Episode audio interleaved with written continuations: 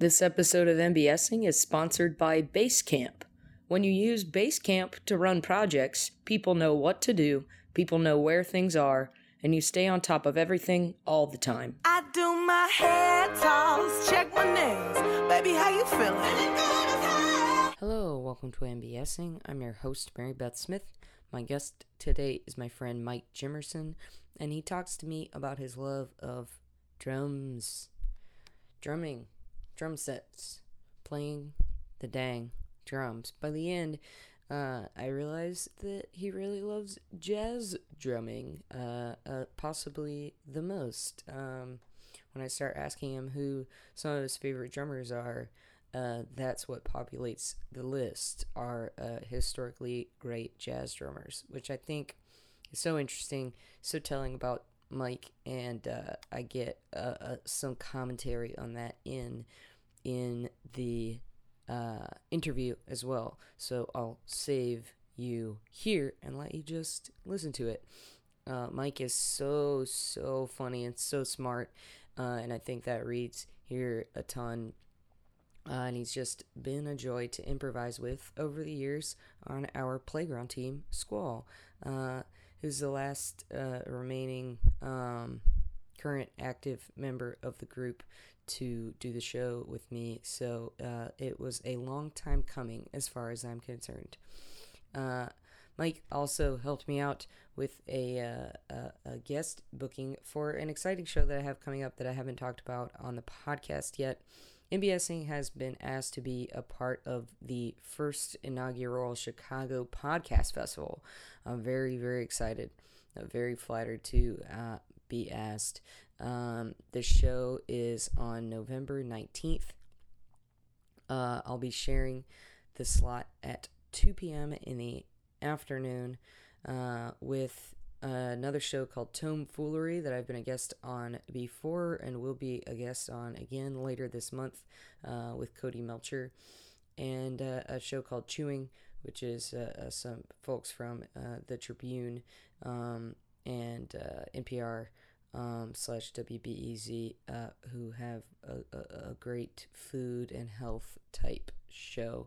Um, I'm I'm really really excited to uh, share that slot and uh, to say that I've got uh, Dave Pasquesi, uh, the uh, Chicago known TJ and Dave uh, improv duo, but also he has some incredible film credits.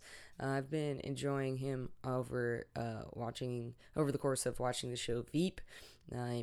people may know him as uh, Julia Louis Dreyfus character's ex husband. He does a fantastic job on that real classic uh, Pasquesi uh, character, in, way back to a Groundhog Day.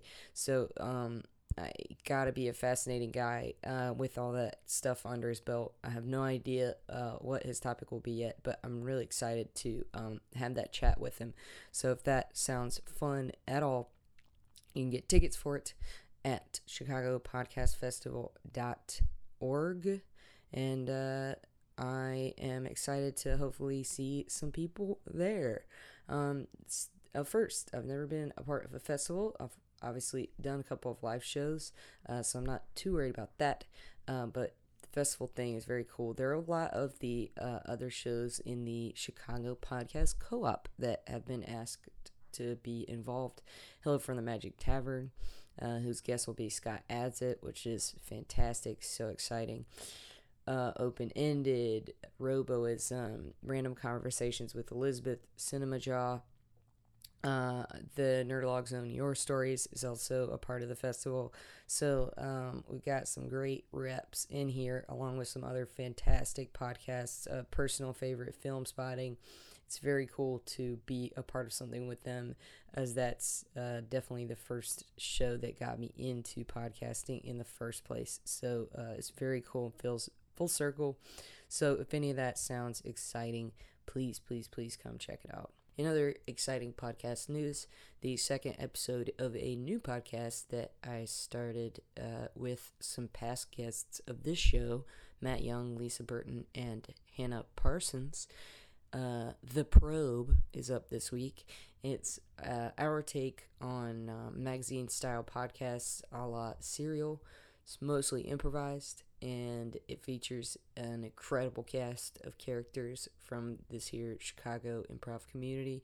The first season is about a student body high school presidential election, and uh, I'm, I'm really proud of it. I think it's very different from this. It's been a lot of work, but I think it's worth it because I, I've learned a lot about that process and, uh, uh, you know, really explored the medium in a, in a way that I never really expected to until now. And I encourage people to check that out. Uh, it should be available the same way that you listen to this show. I re listen to this show, you can listen to that show, whether it's iTunes, Stitcher, uh, adding the RSS feed to some weird podcasting app, streaming it online in a browser. You can do all those things with the probe. So check it out. Probe Podcast on Twitter or Facebook.com slash Probe Podcast for more info and uh, to remind you um, if you don't like subscribe to it on iTunes, but you should subscribe to it on iTunes, like for sure, for sure, for sure. Uh, live shows coming up every Thursday night at 9:30. The Fishbowl at the Annoyance Theater, going strong. Uh, if you want to see me improvise with a great cast uh, of team members. Uh, I'd recommend that. Um, October 16th at 7 p.m. at the offices of Cards Against Humanity, we will do a live Your Stories uh, that will be free of charge. It will be some spooky, scary horror stories because it's October and that will be on brand. Hopefully, we will have Lisa Burton of the aforementioned Probe and this show as a guest, as she does a wonderful podcast over the month of October where she releases an episode every single day, which is crazy to me to think about. Of uh, her interviewing a friend about a horror movie that they uh, either like or saw or uh, just wanted to chat with her about. So I guess it on that. I'm not positive when my episode of it goes up, but you should check out Scare Blast if you have any interest in horror films or Lisa or both.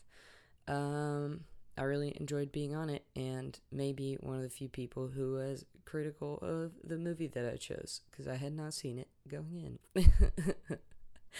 uh, I think that's all I've got. I think I've done plenty of plugging and such for today. Thank you so much for listening and enjoy the wonderful Mike Jimerson. I'm going to try not to exhale through my nose right into this thing. I'm, sure I've done the worst things into it over the course of yeah. a lot of podcasting. it, what I can't stand is when you're listening to something and you can hear their stupid dry tongue oh, slapping yeah. around on the inside of their mouth. yeah. oh god. So, I don't know what primal button that pushes in the middle of my head, but it does. I'm sure it it's a very crazy. specific thing. Yeah.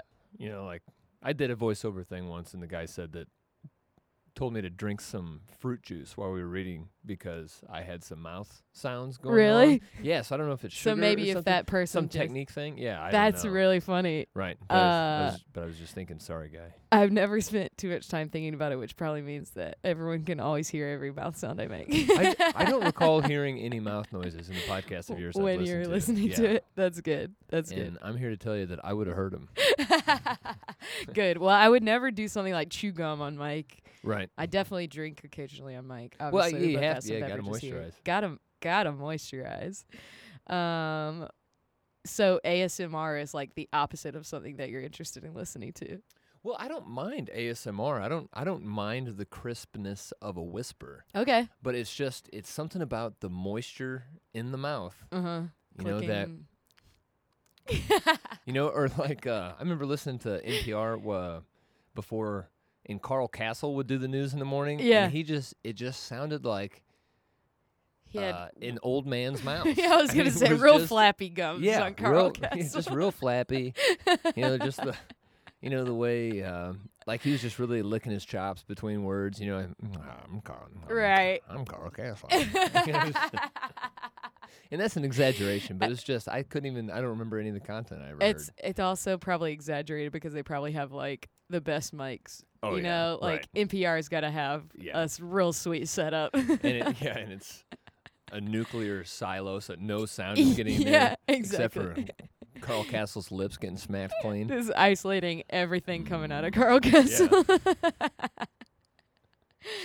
uh, my guest today is my dear friend Mike Jimerson, Hello. uh, and he's going to be talking to me about his love of drums, Yeah, just in general, J- it's kind of drum set. drum set. Yeah. Yeah. Okay. Yeah. Because drums is like Drums is huge. you could throw any large a kettle Yeah. drum in there. yeah, and you know, I mean, there's there's and, and power to them. You know, I mean, it's it's a very historied instrument. Yeah. Uh, but my I just you know I love the drum set. cool. Mm-hmm. Uh, where do you think the origin of that love started? Oh, you know, I really don't know. I think it was just, I think I just always loved it. I think um, I liked music. You know, there's always there was music of some kind going on uh, in my house as a kid, and I remember when I first, um, my my brother's four years older than I am, so I kind of got you know whatever the sloppy seconds, whatever. Well, you know, I was. I totally to know what you mean. Yeah, yeah, totally. yeah. My brother Um, was five years older than I am. Oh, yeah. So like between him and my parents, it was all just stuff that trickled down from them. Yeah, right. Was the stuff that they got into, I got into. So I was, you know, just into things uh, a little bit earlier than maybe some other kids my age, uh, or but also just different because you know, people's be different. you know? Sure, sure, sure. Yeah, yeah. We're Um, all just summations of our experiences. Totally, and just just trying to get by. Am I right? Ain't that the dwarf? Um, so I remember when my dad got my brother a Led Zeppelin tape, Mm. and I think that was that was the first drum sound that I just found. I really zeroed in on it. And I- Really? yeah, and I really, I just really responded to drums.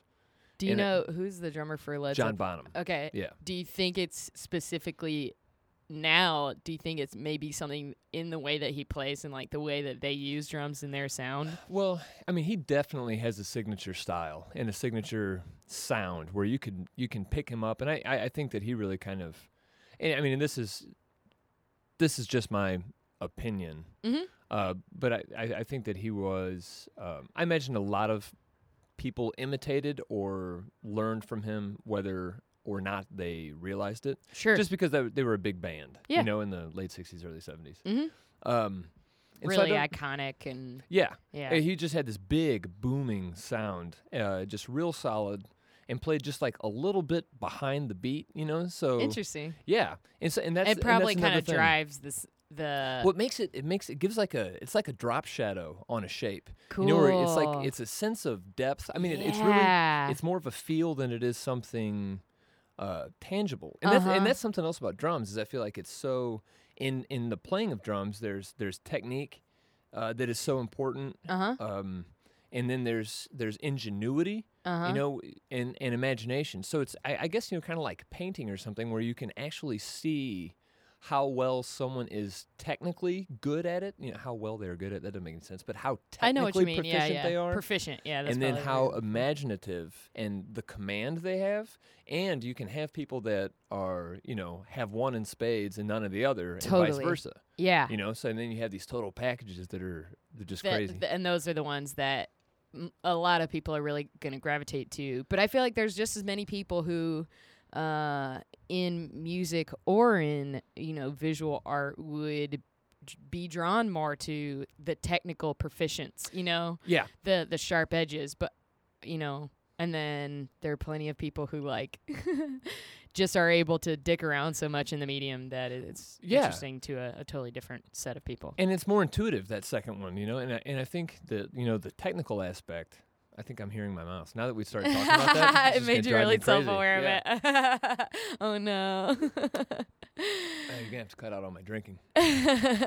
Um, but I think I think the technical aspect. I think out there there are more people who are technically very good, uh, but maybe less inspiring than there are really inspired players. yeah, You know what I mean? I agree. Th- And that's Mhm. probably true of just about anything. I was gonna say. you can build on technique. mm-hmm. you know, but then just on uh, imagination or just kind of your um, yeah, I guess just the boldness of your imagination or the difference of you know your point of view Mhm. is you know a little bit more uh, ethereal. And and and uh, I think the best analogy for this I've heard in recent memory is baseball related, where if you have, um, you know, if you're looking at guys in the minors, and there's Mhm. one guy who's like a young kid. Um, who is hits every note perfectly. Like he just knows all the technique. He's got all of it down. On paper, he's a fantastic baseball player. Yeah. uh he but he makes it to first in the same time as this guy who's like real sloppy uh doesn't have great technique but has great instincts and like maybe has like pure power that Yeah. you just need to figure out how to rein it in and if they both have the same time to first base Yeah. then you kind of want the sloppy guy Right. because you can teach the sloppy guy technique yeah. Right. but you can't teach the technique guy That- instincts Yeah, right. Instincts. Yeah, totally. Or even, you know, I think they used to say about Pete Rose that just watching him play baseball was exciting because he just loved playing the game so Uh-huh, much. You know, and so like just that um, that fire, Mhm, you know, is is inimitable, you know, Right, yeah. unteachable. And I'm sure that means that so many guys like that who are like great on paper, and this again goes, I think applies across the board, who are great on paper, but just maybe don't quite have that Yeah, X factor, yeah, right. don't quite get as far. And I would think that would apply to, to drummers in the music world. Yeah, I would imagine. Even though there's probably room for just the guy that can get bloop singles in the music world constantly. right. You know? Yeah, Like, yeah. we just need we just need to get a guy on base. I guess any Sure. baseball team would, would eat that up too. Sure, very true. Yeah, Yeah. yeah. Uh, uh, there's there's a lot of truth to that. Yeah. Um, where do you think it went from uh, hearing Led Zeppelin and From going, Bonham. "Wow, that's interesting"? Yeah, I don't know. I um, I remember, I remember listening to Zeppelin a lot, and I remember um, we had this van. It was this huge van that had um, a, a radio in the rear. You know, Love and it. yeah, and uh, what is it? A conversion van? Yeah, Is that yeah. what I'm thinking of? I think yeah. so. It had you know the tire on the back and the little ladder on one of the Yeah, back doors. uh-huh, It was a- uh-huh. so this is the 80s. That is a van. Yeah, yeah. Hell yeah, it was, it was, it was kick ass. Was it like tan and It was. It was beige. Yeah. it was beige, and it had the little floorboard, you know, that you'd get in. It had a freaking television in it. that's amazing. Yeah, with a VCR. Uh-huh. Um, I mean, we thought it was, it was a freaking spaceship. that's amazing. Yeah. Uh, but uh, my brother and I, you we just grew up in the back. in Kansas. No, I grew up in St. Louis. Oh, I that's was- right. Yeah, I was born in St. Louis, and I lived there until uh, 1993, and Mhm. then I lived in Mexico for two years. Just my dad. Um, it was uh, like some venture. He worked for Southwestern Bell at the time, okay. and they had a partnership of some nature that I was too young to grasp and have asked since and have forgotten because sure. it doesn't really matter. But we were yeah. in Mexico City um, with the National Telephone Company to. It was work uh, to extend their infrastructure, their information infrastructure. Um, and so we were there for two years. Then we came back, and then back to St. Louis. This is way more backstory That's than you asked for. And then I went to college in Kansas. So- That's I knew there was a Kansas tie, but I also when we start getting into like Kansas City Yeah. and all those Right, and it- confusing and things it was about Kansas the City, Midwest. Missouri. Okay. Yeah. Mhm. there is a Kansas City, Kansas, and it's Uh-huh. very small. uh-huh. Yeah, I think I, you know. I don't think know. there is. I mean, you would know better than I would. I don't know why I was like, "Mm, no, I think you're Oh right. no, there, no, there definitely is. Yeah. yeah. Um, uh. Anyway. so yeah, sitting I in the feel like that van. kind of adds to it though. Like you live this like kind of Midwest Oh, yeah. lifestyle of this like chill hippie type van. Yeah, but I mean, my parents were anything but. And I'm not- Really? oh yeah, totally. And I'm not sure. Um, I'm not sure where I got my musical taste or something. You know, in high school in the late '90s, every, all of my friends were listening to rap, Mm-hmm. and they just wanted to listen to rap all the time. Mm-hmm. Um, and they driving around with white hats backwards, you know, listen to like DMX and stuff like that. Sure. Right. And I just wanted to listen to Hendrix all the time, Uh huh. uh, or you know, the like. Uh huh. Uh, and I had a couple of friends that were into that kind of stuff too. But for, you That's know, great. the bulk, yeah, I can it. totally see that about your personality, though. Right, yeah. yeah. Um, But we had a good Being the classic rock guy among a, a bunch of like fans of rap. Yeah. I mean, and when you when you phrase it like that, neither is particularly appealing. But I liked what I liked when I liked it. you sure. know? Yeah. Yeah. Yeah. Um, so yeah, it was the back of that that big beige conversion van, um, and I remember the first time i I heard "Are You Experienced" by um, Hendrix, Mhm. obviously, and just like the the there's a, a bell that rings during the refrain, and just the the way it keeps that melody Uh huh. and it doesn't change. It's ding, ding, ding, and it's just so. I thought that was just brilliant, and I'm not even sure that's a function of the drummer, but just a function of the rhythm and Uh-huh. the Similar family. yeah, and just the the just the just to keep it the same Mhm. and not to not to you know blow a thousand notes where one is really great. Yeah, You know that's I mean? cool. Yeah, yeah. Yeah. And that was the simplest form of being able to like keep the rhythm of everything. Yeah, totally. And there's also the you know the concept of less is more. You know, Mhm. and that and that factors into technical drummers also. Man, I'm spraying all over the place, but you know, uh, a lot of people it. think you we'll know come back around to all Okay. this stuff. I think outstanding. And if not, I mean, who cares? exactly. Um, you nailed it. um, so yeah, I think that was where. I mean, I just was really drawn to it, and I would try and make drum sets at home. I was that was my next question was like Yeah. where did actually being interested in and zeroing in on it when you were listening to music turn into actually becoming a drummer? Um, yeah, uh, great question. And th- this was, you know, before the internet. You know, so I mean, I couldn't just hop on and look at pictures of drum sets. And I remember thinking I was listening to a Metallica song that was just on the radio, and mishearing, you know, the hi hat, which is the the two clasping cymbals, you know, Uh-huh. that you control your foot, Uh-huh. and uh, hearing the time that was kept on those, and just thought that that was like just the jingling of the bolts and stuff that hold the drums together. That's So, so, funny. Yeah, I didn't even know. I didn't even know what it was. I just Yeah. liked it. You know, I liked the sound, and I liked the the different sounds of cymbals and the different uh, sounds. You know, some especially in the '80s. You know, it was huge. Like all the drums sounded like they were played in the middle of a gymnasium. Yeah. You know, but closely mic'd, but with a ton of reverb. You know, like you know? Yeah, right. That is, you know, everything that they took and put into like electric drum sets. Yeah, You know what yeah. I mean? 'Cause that's what we think of now when we Yeah. hear sounds like that, but it's because all that stuff what or originated in the 80s. Yeah, well, I mean, it's just whatever's in vogue. You know, like Mhm. somebody did that, and they're like, damn, sounds like that's in the middle of a room. You know, like Yeah. that's that's the sound. Let's make know? it sound like that. Yeah, Yeah. exactly. Yeah. Uh, but that's so funny though that your brain went. I wonder what's making that sound. I guess it's just guess what's it's keeping just- all those drums together. all the hardware that holds the thing together. You know, because I'd seen pictures, and I remember I would I would zero in.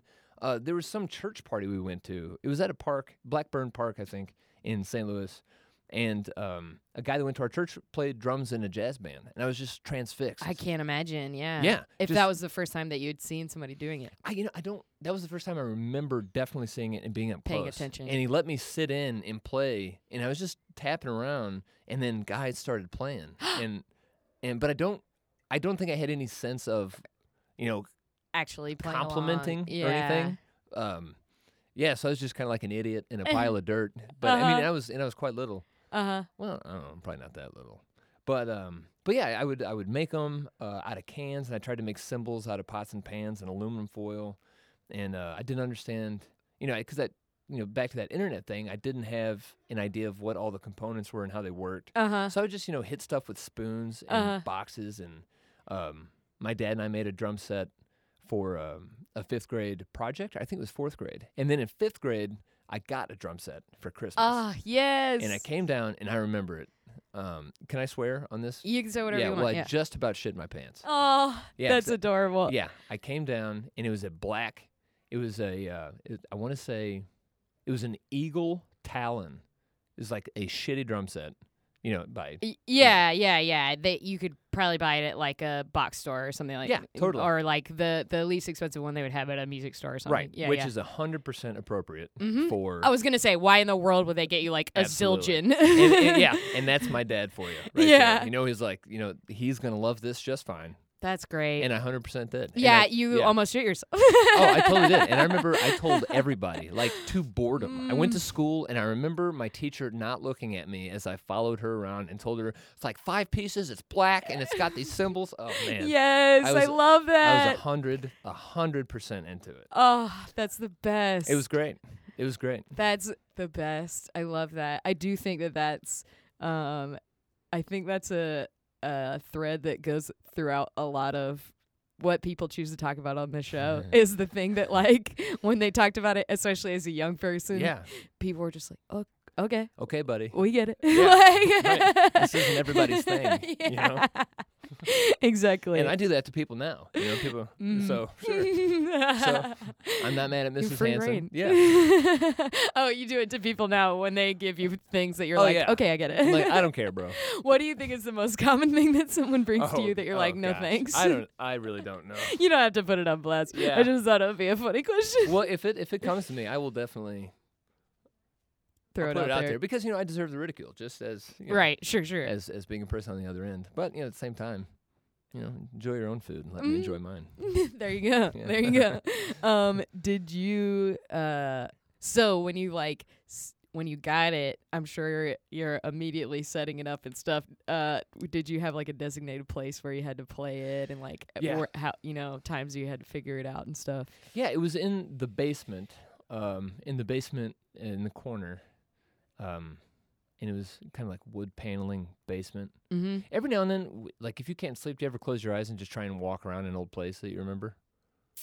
I I feel like the time I do that is not necessarily when I can't sleep, but it's with my grandma's house, and I think about maybe even just when I think about my grandma because she doesn't live there anymore. But Yeah. it is like very. It was this is the biggest house I ever like spent the most time in. You know what I mean? Yeah. So I know what you mean in Yeah. terms of uh thinking about how the basement was laid out and all the r- bedrooms and stuff. Yeah, right. Um, I don't know why. Oh, I, d- I do that from time to time. Um, just because this is a house where I kind of spent the most time as a Mhm. little kid. Mm-hmm. Um, so yeah, play it down there, and um, I, I think my parents were pretty cool with whenever I wanted to play it. Just as long as it, you know, I mean, I'm sure there were times where it wasn't happening. Yeah. But they were they were pretty, you know, and not past probably not past nine or something Uh-huh. like that. uh-huh. Um, but they were pretty lax about it, so long as my mom wasn't down there, because that's where the laundry was. you Uh, know. sure. And I think she Like, would, just yeah, pause. just take it easy for a second. yeah. Did you have like books and try to learn techniques and stuff, or I, I did kind of on and off, um, and I'm not sure. I took piano lessons as a kid, Mhm. and I, I kind of liked them. I guess I just didn't stick with anything long enough. But I always loved playing the drums, and I would Mhm. try and emulate what I heard. yeah? and That's I- that was gonna be my next question. Or did you just kind of try to like pick out drum? Yeah, I tried to do a lot of that, and I I took lessons on and off. Uh, there was a kid that played in the high school band that lived in the next neighborhood, uh, and I thought he was just great. And he- Cool. and he was. He was Yeah. really good. And uh, I remember him saying, "Mike, you really play loud." And I, and I remember thinking like, "Hell yeah!" Thanks, you know. dude. But I'm, Yeah. I'm sure what he's saying is like, "Fucking calm you don't have to. Yeah, you know. that's Uh, and that's so, true, and I still do. You know, Really? Oh man, I mean, I get excited, and I just, I mean, my dial is like one, two, three, ten. you know? yeah. So I can start on a three, and I mean, just in no time, it's like where did ten come Uh-huh, from? You know, but uh-huh. and then there's the it's just ten from the second verse on. yeah, totally. I'm like Animal. Have you watched Animal Yeah. of the Muppets? Like he just can't contain himself. yeah, it's yeah, great. and that's true, and that's and that is, and I should I should say this. Uh, even though I got a drum set in fifth grade, I'm not a good drummer. You know? Ah. I'm I'm sure. I mean, I have a good time, uh, but I'm not.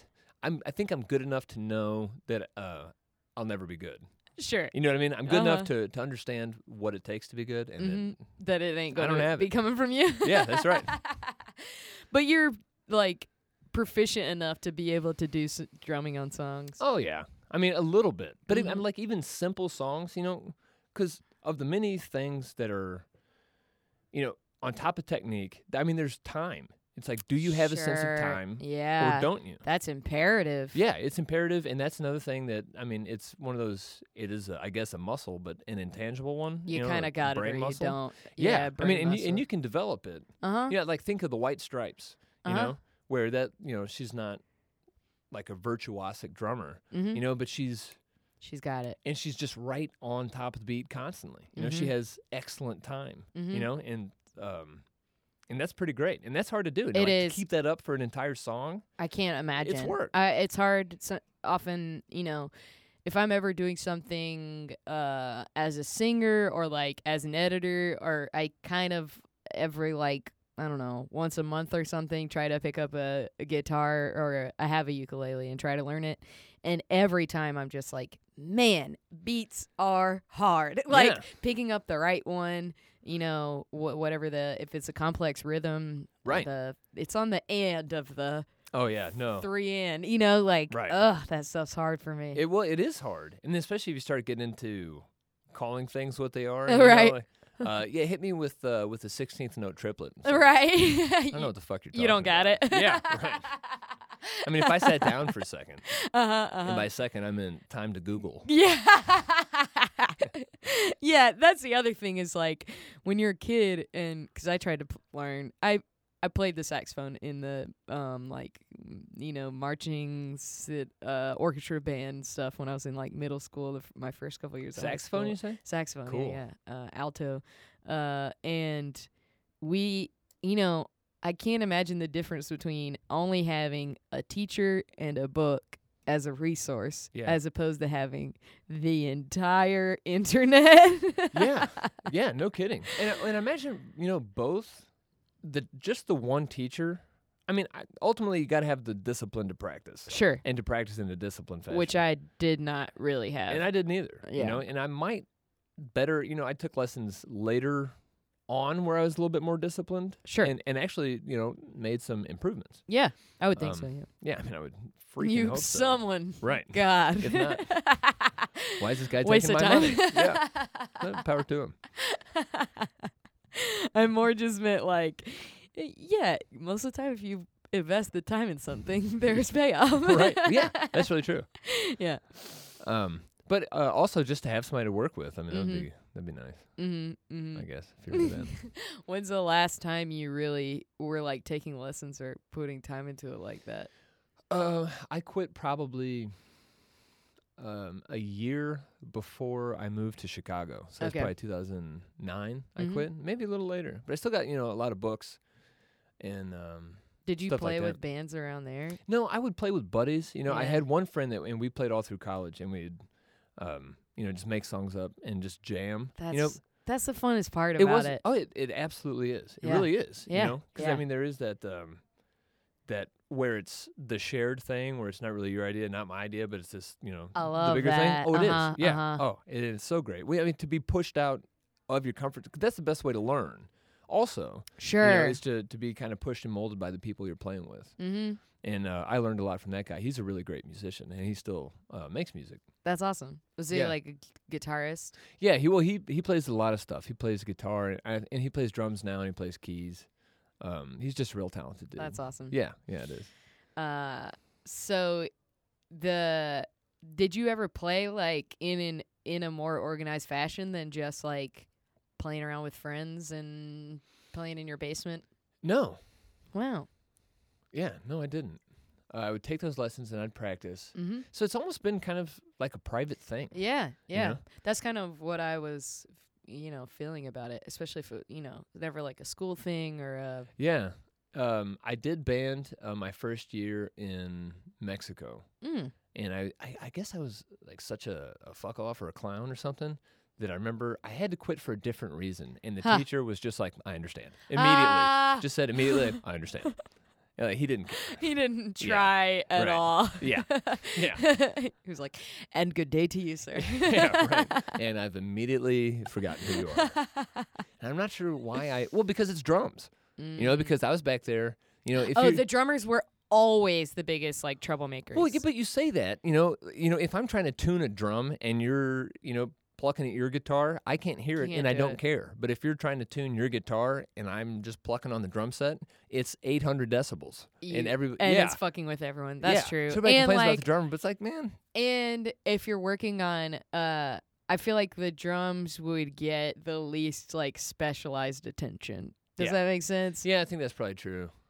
Because it's like, okay, everyone, let's do this, and uh, I'll conduct, and we'll leave the drums out for a second. You know what I mean? Yeah, so yeah, we'll get this right, and then we'll bring the drummer back. in. Yeah. You know, right. like these things are begging me to beat on them. right. You know, I'm just sitting here at a at a sweet drum set with nicer gear than I have at home. uh huh. you know, it's like fuck it, I'm hitting this Uh huh. You know, Yeah, that's exactly Yeah. the the and again, instinct. yeah, and that's back to Animal, who just can't. He's just Right. like, "Ugh." every moment is- uh, waning self control. You know, it comes in at the the highest level of self control you're gonna have, and just diminishes over time. Uh-huh. I Yeah. mean, there is something so uh uh I guess with animal and like that instinct it makes me you know, you mentioned even as a little kid building little drum sets with pots and pans and stuff. And that is just inherent in the human experience, I Yeah, think, is totally. babies banging on pots Yeah. with spoons. Right. That's true. I mean, when you say it like that, I picture a kid in a diaper, but I mean, I was like six. Yeah. You you just uh Maybe it's a you carried on developmental that thread a lot. Yeah. I think it's more the interest in the actual drumming as Yeah. opposed to this baby's fascination with it being like, this makes a sound. Right. This, This I can control. sound." I can control this noise. When I do this, this happens. Yeah. right. Right. Right. Right. Yeah, no, I think that's fair because I, I don't remember like a, a seminal moment where it's like, I like drums. But I mean, I just, I always did. uh-huh. And I even had, like when I first got them, I had, I could do just a simple boom, da, boom, da beat, you know, while That's keeping great. the time. Yeah. And then, um, Because that's still that's not easy. Not everybody could just pick that up and right. And it was, it was just kind of, it fit for me. You know? That's awesome. Yeah, so I really liked it. especially having to do multiple things with like you're doing two different things with your hands and then you may Yeah. very well be doing like two different things with your feet Yeah. as well even that coordination of well, it is that, that's incredible. impressive. And there's, uh, when you're taking lessons, and sorry to cut you off. that's okay that's all i was gonna Yeah. say yeah um, when you're taking lessons, there's the, the thing called five way independence, which is each thing, each limb, and then your mouth are doing different things. wow Yeah. And so, I mean, you build it up very gradually, and it's, you know, it's like maybe you're just doing something over here on your ride cymbal, you know, and then uh, doing the opposite over here on the hi hat, you know. So it's like each has its own little program, and then you're doing four on the floor with your right foot, you know, like boom, boom, boom, boom, boom, boom, boom, boom, boom, and then uh, your left foot, you know, opens the hi hat, so it's like tss, tss, tss, like that, and then Uh-huh. you're just either vocalizing half notes or something with your mouth, like da da, just so that you are keeping track of where, you know, like you said earlier, of oh, come in on the and of 3 you Uh-huh. like, and you have no idea where that is, uh-huh but it's keeping keeping that meter present in your head Uh-huh. so that you do know where that is. And Uh-huh. if you, so, you know, if you come in on the and, so that you're like going to vocalize ands, you know, so you're like da da da da, You know, Right. so that'd be the Uh-huh. one and two and three and four and would you then be able to that's awesome that's so interesting and it makes so much sense that in a lesson they would have to yeah. force you to do things like that with your body. Uh, would you then mentally go, okay, if it has to come in on this, that's when I s- have the third vocal da. You know, you what you know what I'm saying? Like yeah. this hand is doing sixteenths and this hand is doing this. Like, would you then be able to zero in on which? Like, do you have uh, the capacity to keep track of which thing is doing it, Yeah. or just which thing is doing Uh, what? over time and gradually. So I Mhm. mean, you have the the artifice in the lesson of vocalizing and doing an exercise, but Uh-huh. what that's building is just kind of compartmentalizing your awareness a little bit, Sure, and so that you can that's even a good way to put it. and you can almost even it it really improves your ability to listen and to digest, so that you're hearing. It's almost like a language where over time, when you hear queso, you eventually stop saying cheese, Cheese. in your mind. Yes. You know? And yes. so and so it's just like that slow That's a fascinating analogy. and I think I think it's apt. You know, it's not hundred percent, but you know, the the artifice of learning falls away and into I guess you just know what it is. Yeah, Yeah. yeah. Yeah, I had a I went to high school with a woman who uh, was Bulgarian and uh, I believe they speak Romanian and she would I had English or uh, Spanish with her. And in learning Spanish, she would always like go to Bulgarian between English and Spanish. right Yeah. because like it was it was that thing where you hear you hear queso and you have to connect it to the thing that you know it is Yeah. you know what i mean Man, i know i could I, I- language is such a crazy can of worms. yeah, yeah, and she was very good at it, you Yeah. know, uh, and partially probably because she already knew this romantic language very well, and uh, uh, there were there were easier connections in the you know mm, verbs and stuff like that. But it it like blew me away when she told me that she was like, because I think she like let a Bulgarian word slip, like when we we're Mhm. doing homework or studying or something like that. And I was like, "What?" And she was like, "Oh, I always think in Bulgarian when I'm learning Spanish." And I was like, "Fuck." Yeah, that's crazy. yeah, yeah. So I guess that would be the. uh but that it makes sense though, I guess. You know, she learned English on top of Bulgarian and then she was trying to learn Spanish from people speaking English. Yeah, like it almost seems like a scaffolding kind of. Yeah. Like you built up the scaffolding, and then the building slowly rises within it, and then the scaffolding comes down. uh huh, Or something like that? Yeah, I don't know. know. Uh, that's so cool. Thinking about all of the the independence, it makes me fascinated at thinking about like how the you know the best of the best drummers, Yeah. how specific their skills would be at at It's- each. It's incredible. I mean, it really is. When you the the technical, because I you know I think a lot of professional musicians, especially when they're learning, but even you know still in pro, practice you know an absurd number of hours a day, Mm-hmm. and just the the technical and, and you know uh, there's a guy Jojo Mayer is one of one of my favorites. Mm-hmm. and he does he do, he has this whole technique for how to hold the sticks to maximize the rebound you Oh, get cool. you know because it's Mhm. a it's it's about you know getting the most out of the energy you're inputting Mm-hmm. you know so uh, the way to hold the stick so that it bounces up so that you're not wasting your energy to lift the stick back up Mm-hmm. and then just putting it back down And getting multiple notes out of one hit, oh yeah kind of things. yeah but it, and also it sounds exactly the same every time you know Sure. Right. Yeah. Um, and so he'll do a a one uh, one handed drum roll Cool. with this technique that just it sounds like Cool. it's incredible. insane. but that's just Mhm. but that's only handy if you're doing a one handed drum roll. right. You know what I mean? Sure. Yeah. right. You know?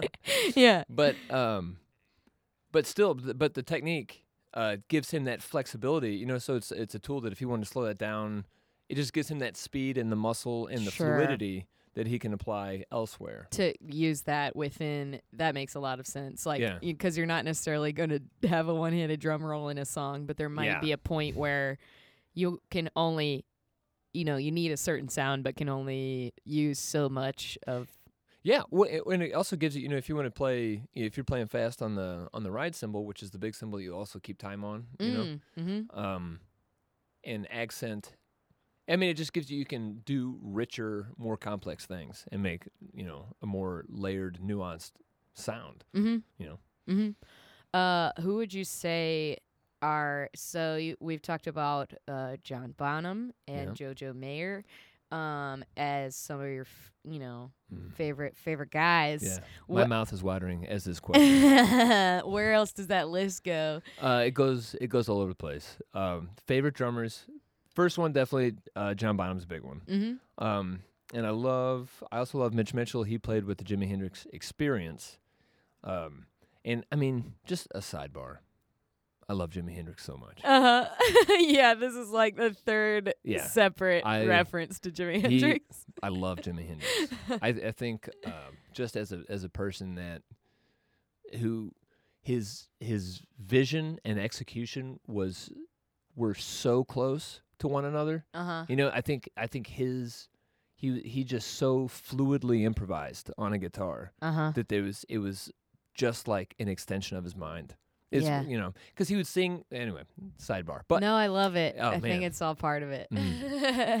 uh, Mitch Mitchell, I thought was a very complimentary player to him, and didn't get stuck in, um, didn't get stuck in like rote repetition of of playing. It was just it was just very fluid, and then he started playing with this guy Buddy Miles, who was like totally the opposite. And Buddy, you know, had great time, but was just such a rigid. Uh, it was like a. it was just it was just like a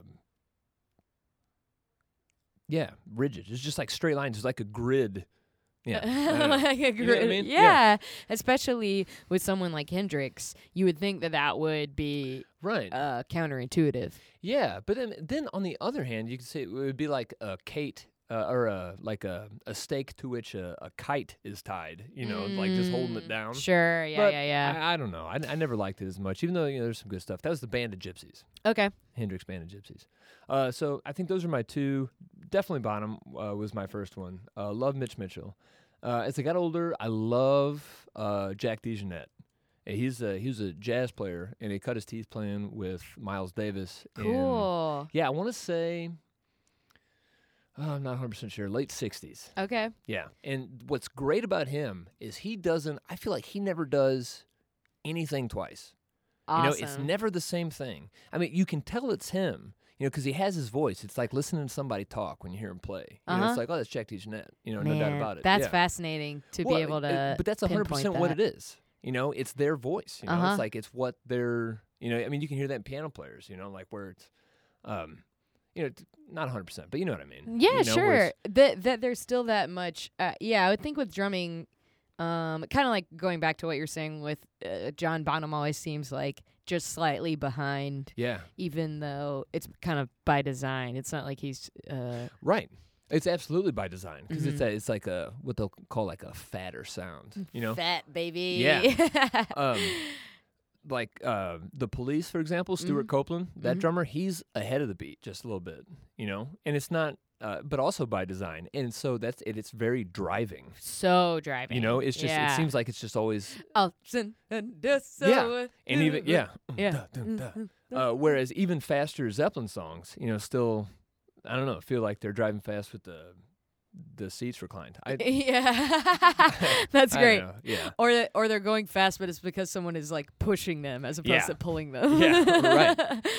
Um, so yeah, and th- and that's just subtle stuff like where on the beat you're playing, you know, and then I, there's just so much technical nuance to it. But I love I love Jack DeJohnette for for that because he also is very fluid, extremely expressive, and I think that he would play. I would I would call that more like tones and colors, cool. you know, where um, as opposed to lines and you know rigid backbone type cool. playing. you know yeah, I mean? yeah. Mm-hmm, mm-hmm. Um, Those little like X notes on the staff for Yeah. the drum part. You know. Yeah, yeah. yeah. yeah. um, even though there are people that will transcribe, you know, anything. parts. Yeah, Yeah. yeah, because he's doing stuff, you know. Right. Ugh, yeah. I don't yeah. know. Like uh, like writing scripts based on an improv show or something. Yeah, exactly. Yeah. Um, Uh, that's awesome. It's really cool to hear you talk about uh another kind of like, well, jazz drumming is its whole own thing. It Oh, seems. Dude, jazz, absolutely it is. And like the gear. I mean, the gear is so important regardless of um, the style of music you're playing. Mm-hmm. But the jazz gear,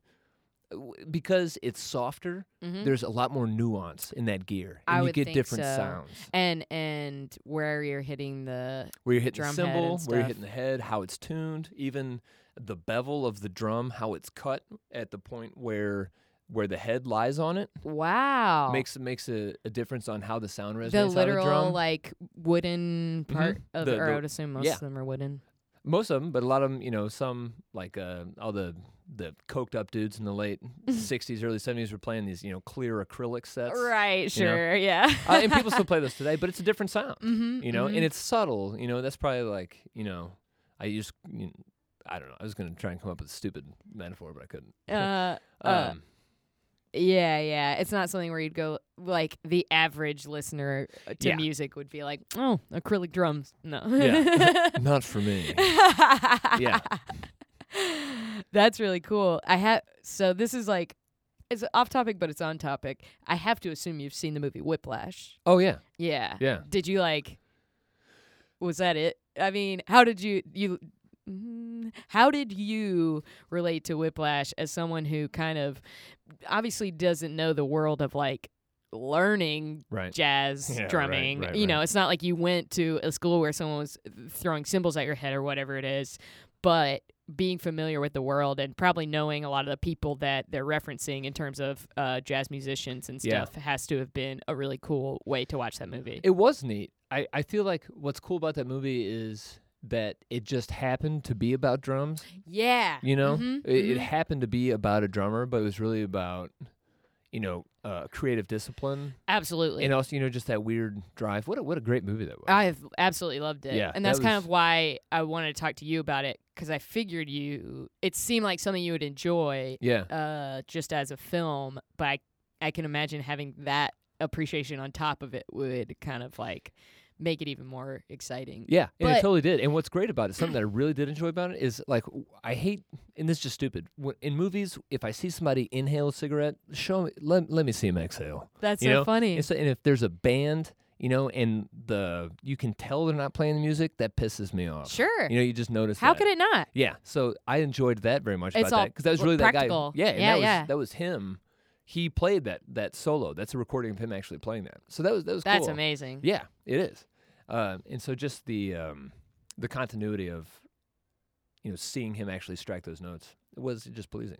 I would imagine. And I love watching people play drums. I love looking at drums. I love the look of them. I love cymbals. and it's shot fantastically It is. It in was a hell of a terms movie. of like where it's looking at him playing or at specific cymbals or Yeah. you know sounds and it, it was really great yeah, yeah. I really enjoyed that very much. mm-hmm, Uh, and I certainly cannot uh, relate to that kind of discipline. yeah in anything that I do. You know? me neither Yeah. yeah. you watch something like that and you're like well guess i'll never Yep. be My name will be forgotten. yeah exactly Yeah.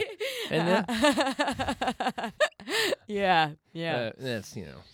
yeah Here's to us. I agree. Having fun along the way.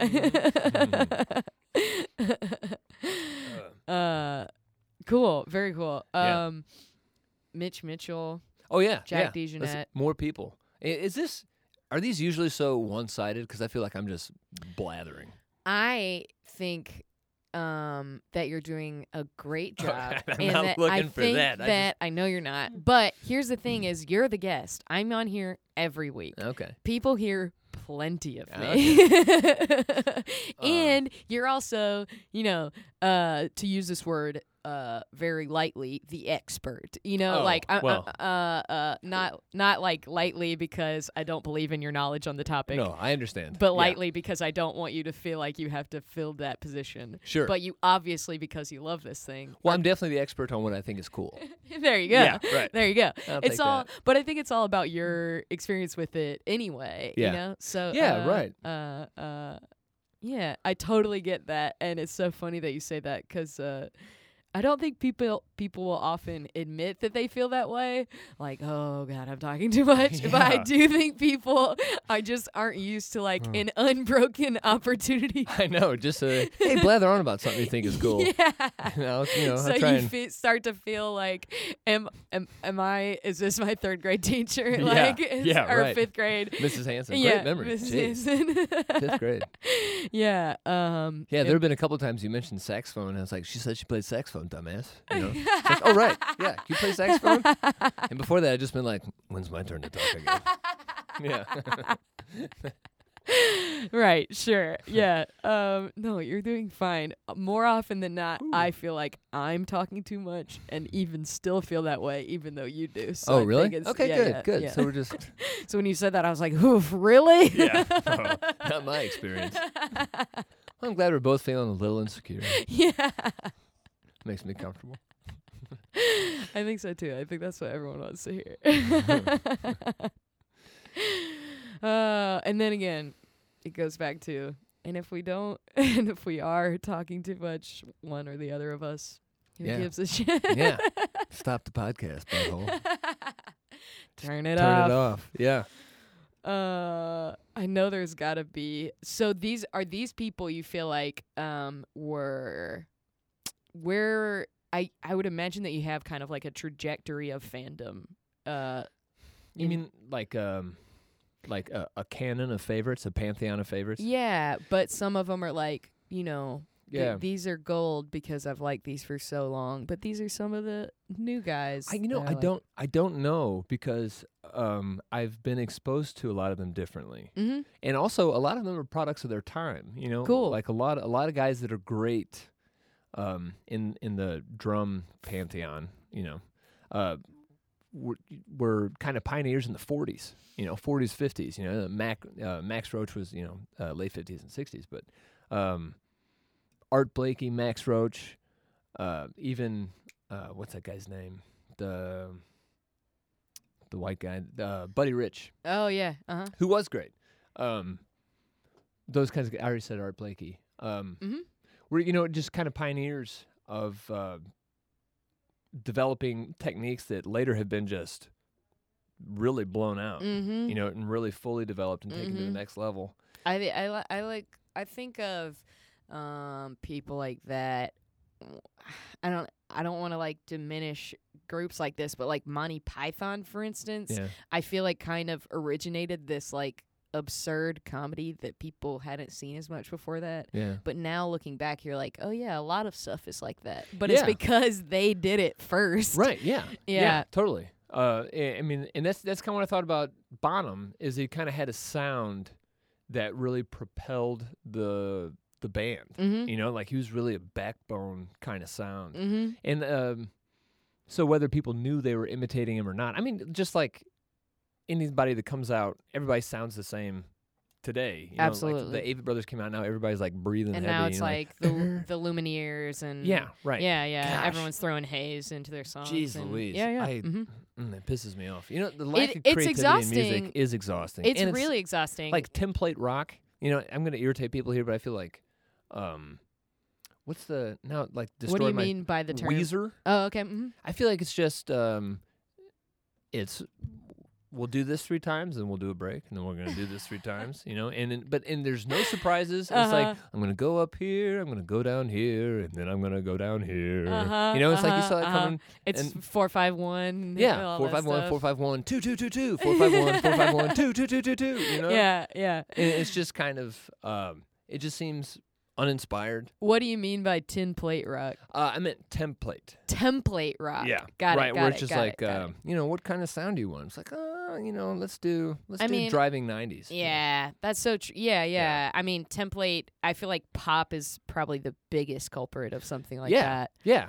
Uh, I, I absolutely think that's true. And And, I mean, there's still- value in it. I get snobby about it. I but- was gonna say, and there's still something to be said for things that are really fun that fit that template because the template exists for a reason. yeah, that's really true. because it creates effective music. But it's I I totally see where you're coming Yeah, from. It's but- a super easy thing to be snobby about. It well, it is, but but that also I don't want to diminish diminish uh, the fact that those are still like professional, really good musicians that make that music. Mm-hmm. You know, uh, I just find it boring. Sure, Yeah, yeah, yeah, I get Uh, it. But even I, there are a few things that I find hard to listen to, uh, just because, and that's something that I like. The more you get into something, the more you appreciate it. Sure. You know, so I, there's not much that I won't listen to or find something that I find, you know, exciting or neat to listen to. Generally, it's a guy playing, person playing drums, Sure.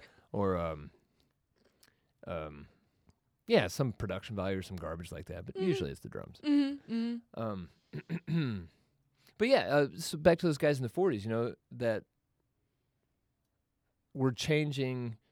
They just pioneered things Mhm. that other people, and I, th- I think that was really also a time of learning because of, for a lot of reasons, learning by watching, you know, and there were kind of legends. These guys playing playing circuits, like I think it was Duke Ellington in Kansas City, you know, and, and Count Basie, Mm-hmm. and uh, eventually, as everything does, you know, is all in New York. Right. Uh, sure. You know, but but people uh, watching people to see what they were doing and then trying to implement that and just how that built. Uh, and the, and the techniques that go all the way back to like there's a, a Moeller technique in drumming and it's again about conservation of energy in the body and getting the most out of your strikes cool. in terms of volume or even um, you know repeat strokes things like that. Moeller. yeah Moeller named after a guy who i think like taught in the 60s you know? Uh, and i and it just has to do with like check on that. how you're holding sticks and yeah it really it's a, the stroke itself i mean i'm right now i'm doing emotion like imagine an octopus. And it- where it's just like straight up and down but it's like a real fluid yeah. you know um you know bringing the stick up and it and yeah. Uh, so so it's people that had ideas and that's another thing on top of the technique is creative approaches you know to the phrasing in the drumming you know like ringo starr for example takes a lot of shit for being a boring drummer but if you listen to his tracks you know like that come together track for example or take any one of them Mm-hmm. and it's just it is such it is so nicely laid in his drum tracks where you can just really hear everything he's doing Uh huh. and it's just very it's just very subtle beautifully complimentary stuff you know That- and that's that's his voice you know Mhm. and that's and like the Beatles, I don't think we're ever going to be about their drummer. You know what I mean? Is that a fair thing to say? Well, I think it is a fair thing to say, but that also doesn't take away from the fact that his drumming is Is good. 100% critical to the sound of the Beatles. sure. Like without him, they're not the Beatles. You That's know, it's awesome. a different band. Okay. Yeah, Okay. hundred percent. Cool. Even yeah. though they're not like uh, you know, his his kit isn't at the front of the stage. Mm-hmm. You know, and he you know takes a lot of shit, but he's great Yeah. and, Yeah. and deserves all the credit And that is he's still gotten. a part of their sound because he has his own sound. enormously. Cool. Yeah. Yeah. That's really important thing to to say and point out about it. I think because I do. Yeah, Ringo's kind of like the butt of Beatles jokes Yeah. for one reason or And that's another. and that's really bullshit. yeah. you know? Because a lot of John Lennon songs are just fucking garbage. yeah.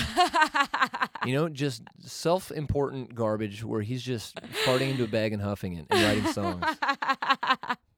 And you know, I'm not sure if Ringo's much of a songwriter, but I love. as- I mean, as a collective, they're a great band. Uh, but but he's a great. great drummer, and it's again about you know that's like what he's doing specifically and how he is doing things. Um, you know, because just like it's what he's not playing. You know, it's you know he'll hit like there's that. um Yeah, let's move on. I mean, it's not. Okay. That's cool. It's about what he's not doing. I feel like Well, I mean, it you really can say that is. about a lot of things. Yeah, I mean, and a lot of that is like funk. You know, if you think that Cool. it's that that dum dum dum dum, it's that it's that whole Totally. that makes it that makes Mhm. it funky. You know, because like the beat is just like ba dum dum, ba dum dum, but but you switch it up to ba dum dum, ba dum dum. You know that Yeah. whole makes it feel different. I feel love different. that. Yeah. Uh-huh. And so and there's the idea of like moving things around a kit or moving Uh-huh. things around in time. So put that hole somewhere else and it feels different. So it's just like boom, but don't. Terrible example. sure. But just uh, doing things at a different place or on a different part of the kit or in a different time. Totally changes How it feels. what kind of music yeah, it yeah, can feel totally. like. Or if you're behind the beat or ahead of the beat. I mean, it's So. Uh, so you mentioned moving things around on the kit, and uh, I feel like I have to bring up Neil Peart at some point. Oh, yeah. just because he's like sticks out in my brain as a very specific drummer with like a notoriously large set. Yeah, and th- there are several of those people. Yeah. Yeah. Um, I have never been a fan of Rush. Okay. Um, but yeah, I mean Neil Peart, he's an insanely talented drummer, obviously. Mm-hmm. Um, with an insanely large drum kit. I mean, it's ridiculous. I It'd mean, like it is, 20, 25 but- things. and I mean, I'm not. I don't understand the need to do that. That's what I was gonna say. Why would you even need that? yeah, like if you're doing a fill, you know, it's like dee dee dee dee dee dee dee dee dee dee dee dee and you have 28 drums to pick from. Why do you choose any one of them? you know, I mean, why? You know, I'm gonna start it on like dee dee dee dee dee dee dee dee dee. You know, I don't. right. Why right. did you have to just go over there and hit that thing? It's just, I mean, I get you like stuff. Uh huh. I don't know. It's just different strokes for different folks, I guess. But Uh-huh. also, if you think about it, like if you're touring and you're the groupie or the roadie has to set that up. Oh, like, what a man, my nightmare! life. Yeah, that's know? so funny. I never thought about that. yeah, when I mean, uh, Rush rolls into town, they have to put two uh, roadies like just on his kit. absolutely. Yeah, I mean, they have to have a truck on his kit. you know? Really? No, Oh, but I mean, I, I mean, uh, that's that's probably not an exaggeration. Yeah.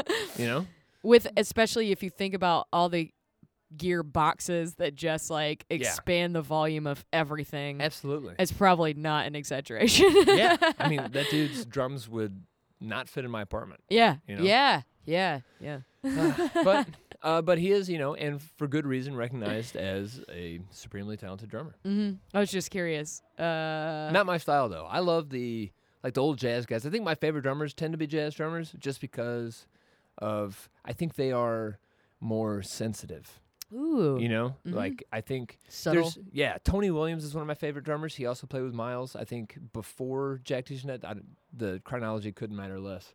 But he was uh, in Miles' autobiography. He described seeing Tony Williams play when he was 18, and he said, "And this was the motherfucker," is what Miles said. That's Yeah, amazing. yeah, pretty cool. That's awesome. Um, but there's a drum solo that a guy transcribed. I love watching. I watch videos on the internet of just people playing drums. cool. Yeah. And, um, and there's some guy transcribed, and not not to talk down, but that just means to listen and to actually write down uh, in in staff what the person was playing. hmm And also, anyone who is a musician listening to this, I'm not. Uh, I mean, I play drums, but I'm not, you know, like I'm not a transcriber. I, I read music very poorly. So Uh-huh. I mean, there there are so many holes in the chronology and facts I've spun thus far.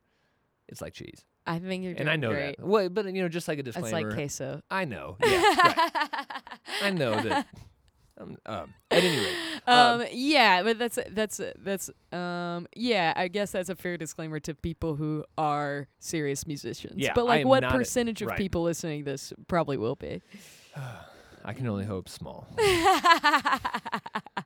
Uh, but this this Tony Williams both. solo was so sparse, and it was you know because you know jazz they're just kind of passing solos around a little bit. Mhm. You know, and somebody's holding it down, somebody else is soloing a little bit. yeah, variations on Yeah. a theme Yeah, kind of right. thing. hmm And um and the guy who had transcribed the solo was listening to it uh on, on speakers and and replayed the solo in real time along with it. And just uh, which in itself is not I mean it's something that I could never be able to do. Yeah. But it was also such a simple. The solo was so tastefully simple, and it was on a on a three piece kit. You know, it was a that doesn't include the snare. It was a, okay. a kick drum, um, a mounted tom up here, and then Mhm. the floor tom, and then you got your snare. So technically that's four. Okay. But just a small kit, a couple of cymbals, and it's just it was just this nice, sparse, very tasteful solo. That was so much. It was so musical. It was so much about. Um, it was so in keeping with the rest of the song. There was just really like a nice melodic, sensitive. You know, it wasn't. There was nothing like hard dicky about it. You know, it wasn't Yeah. like drums, drums, drums, drums. You know, it was, like, it was very. It was a really sensitive, awesome drum solo. That's awesome. Yeah, it was cool. So you really get to like eat into the artistry of Yeah. what drumming is and Yeah, right. And just um yeah, just and I feel like that drives home to me. I mean, I just like that approach and you just don't need a huge kit to do that and you just need a few key things. cool. You know, and you can play very beautifully and very sensitively. That's awesome. Yeah, but then again, remember I have a dial that goes one, two, three, ten. That you you Yeah. love it, and Yeah. maybe that's why you love it so much, is because it's something that It's evades elusive. you. Yeah, totally, Yeah. right. Uh, but yeah, I, I love that. Um, the musicality of it and the different approaches. So that's why I like small kit. uh huh. Yeah. That's great. I think that's a fine thing to to feel about it all, and and actually, uh, maybe more interesting in the end than just like, let's throw another thing at it and Yeah, see right. what this does. It's- Yeah, or it's like if you're playing a song, you know, it's kind of like dum dum dum dum dum dum and this time for fill. It's like, you know, I feel like those people are out there, you know, right. And they're few and far between, but Yeah. they're out there. It's like, man, Oof. Calm down, buddy. Yeah, Yeah, yeah, yeah. yeah. That's great. That's so funny. yeah, it's like a um it's yeah, it's like being given a buffet when all you really wanted was like a nice BLT. Yeah. right. Or like, I want a cup of soup. yeah. It's like, how about a cup of soup and all the sides you get Korean food? You know? Yeah, There's like eight variations of kimchi. Here's like Those this Korean sides are delicious though. Hey, I love that too. I mean, we could let's start another one and just talk about Yeah. that little Korean place. Crank it. We Lincoln. literally just hit the hour mark, so Oh, let's I'm just getting warm. turn on- it over food. Into Korean BBQ talk.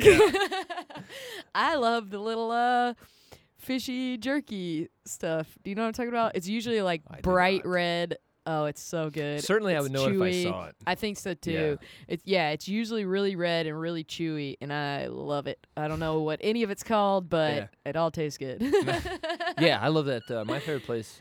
Um, where you get all the sides and you just get the hot dish in the middle and the slabs of Mhm. meat and you throw it in there, Mhm. and then they put everything that's left at the end of your meal in that bowl and just stir it all up and serve it back to you. oh, that's amazing. It is amazing. Where is this?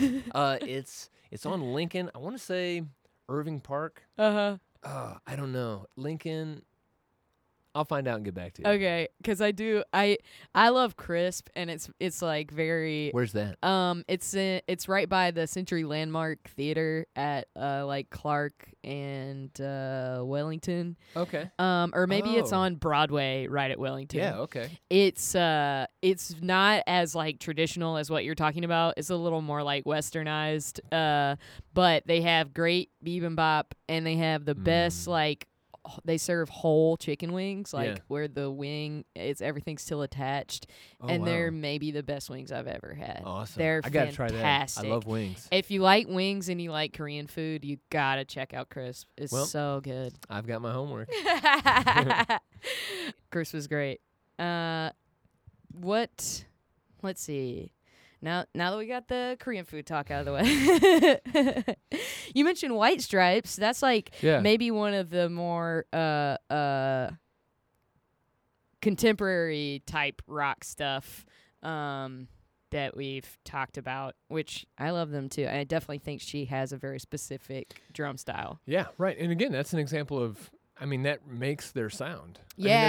that's a huge component of their sound Mhm. is that that choice. You know, and, and in all honesty, I'm not a huge fan of the White Stripes. I didn't ever get into them, but that, like I was very aware of that distinct Mhm. approach. You I think they're that kind of band that like whether or not you're a fan of it, you can recognize they have a very unique sound. Yeah. Jack White's a very unique musician. Yeah, he uh, is. he's not going to be that template rocker, at least from my perspective. Yeah, well, and he's really gone on to do a lot of different things too. Yeah, which is yeah. cool. Because I felt like a little bit, not that they ever fell into a template, but their sound, like I felt like I'd heard it. I get that. You know, like a new Mhm. song come and be like, oh, okay, it's, yeah, this is Wine Jar they're doing this thing. Yeah, yeah. which I, which I dug, and I don't mean to um, no, take away from that. uh, I get that, and I feel there are definitely bands that like people like because of a thing they do. That I'm like, sure, good. I'm glad you like that. It is not for me. Yeah. Right. Uh, what do you gravitate towards when you're listening to music, especially if it's like drum related specifically? Drum. You said you you throw on drum videos Oh on, yeah. on Well, YouTube. if I'm killing time, I mean, I love to go to drummerworld.com. It's a Mm. website and just watch some of my favorite drummers. You know, because they'll have they'll have lessons or it just shows them soloing, or sometimes I just like to watch guys or gals play. Um, cool. yeah, some of my favorites go to on Drummer World are uh, Benny Greb is amazing, and he's a he's a very young guy. I saw him in Kansas City do a. I, I went to a drum clinic. Cool. Yeah, yeah, that was cool. Um, uh, I think he's incredible. Keith Carlock is great. Did you know who he was uh Oh, before yeah. you went to it? Yeah. That's awesome. Uh huh. And it was at a place called Explorers Percussion in Kansas City, where is where I bought my drum set that I have now. It's a. I mean, it's a whole place. Here's here's a cool fact. Uh, you mentioned Zildjian earlier. Mhm. Zildjian is a cymbal company primarily, Mhm. and they they were founded in 1496 in Wow. Turkey.